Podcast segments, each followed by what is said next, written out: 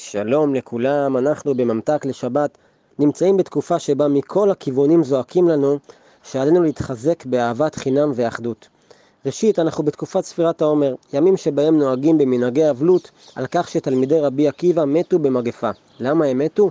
משום שלא נהגו כבוד זה בזה.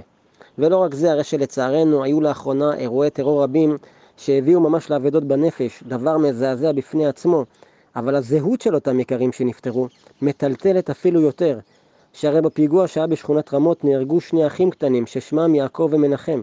לאחר מכן בחווארה שוב פעם שני אחים נהרגו. באורח פלא גם להם קראו יעקב ומנחם. ואז לא מספיק טרגדיה נוספת, ההרוגים ממשפחת די, שתי אחיות והאימא. הלב נקרע ולא עוברת יממה, ואח ואחות נוספים נספים בשיטפון שבדרום הארץ. ארבע טרגדיות שהן כביכול שונות, אבל יש להן מחנה משותף מזעזע. בכל הארבע הלכו לעולמם אחים ואחיות. האם אין זה סימן לכך שבשמיים משתוקקים שנחזור להיות אחים?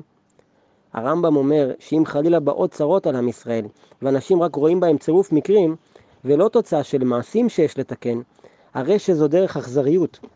ולכן כולנו צריכים להבין שיש פה מסר שמחייב אותנו לפעול בכל הכוח ולחזק את השלום והאהבה שבינינו, כל אחד בסביבה הקרובה שלו. הרב יונתן ענבה סיפר על אדם מבוגר שנפטר. להלוויה שלו הגיעו אלפים רבים של אנשים, ולאחר שהבן שלו הספיד אותו, הוא שאל אם יש מישהו בקהל שמעוניין גם להספיד את האבא. קרוב לאלפיים אנשים הרימו את היד. הבן אמר שמפאת קוצר הזמן אי אפשר שכולם ידברו, ואמר שבמקום זה יספר לכולם איך זה שאלפיים אנשים רוצים להספיד את אבא שלו. הוא סיפר שאבא שלו היה חי באירופה בתקופת השואה, אז הוא היה נער צעיר. כשהנאצים הגיעו לשם, אל האזור שלהם, הם העמידו את כולם בטור ארוך, והנה, והנה בעודו אביו עומד בטור, ניגש אליו אדם זקן הדור בזקן לבן ושאל אותו, מוישה, בן כמה אתה? והוא אמר לו, אני בן 16. ענה לו הזקן, לא, מה פתאום, אתה בן 18. מוישה חייך במבוכה, הוא אמר, אני הרי יודע בדיוק בן כמה אני, אני בן 16. הזקן הסתכל לו עמוק בעיניים ואמר לו, מוישה, תקשיב טוב למה שאני אומר, אתה בן 18 נקודה, ואם מישהו שואל אותך בן כמה אתה, זה מה שאתה אומר לו, אתה בן 18. מוישה לא ידע איך להגיב. הוא הסיט את מבטו רק לרגע, והזקן כבר נעלם משם.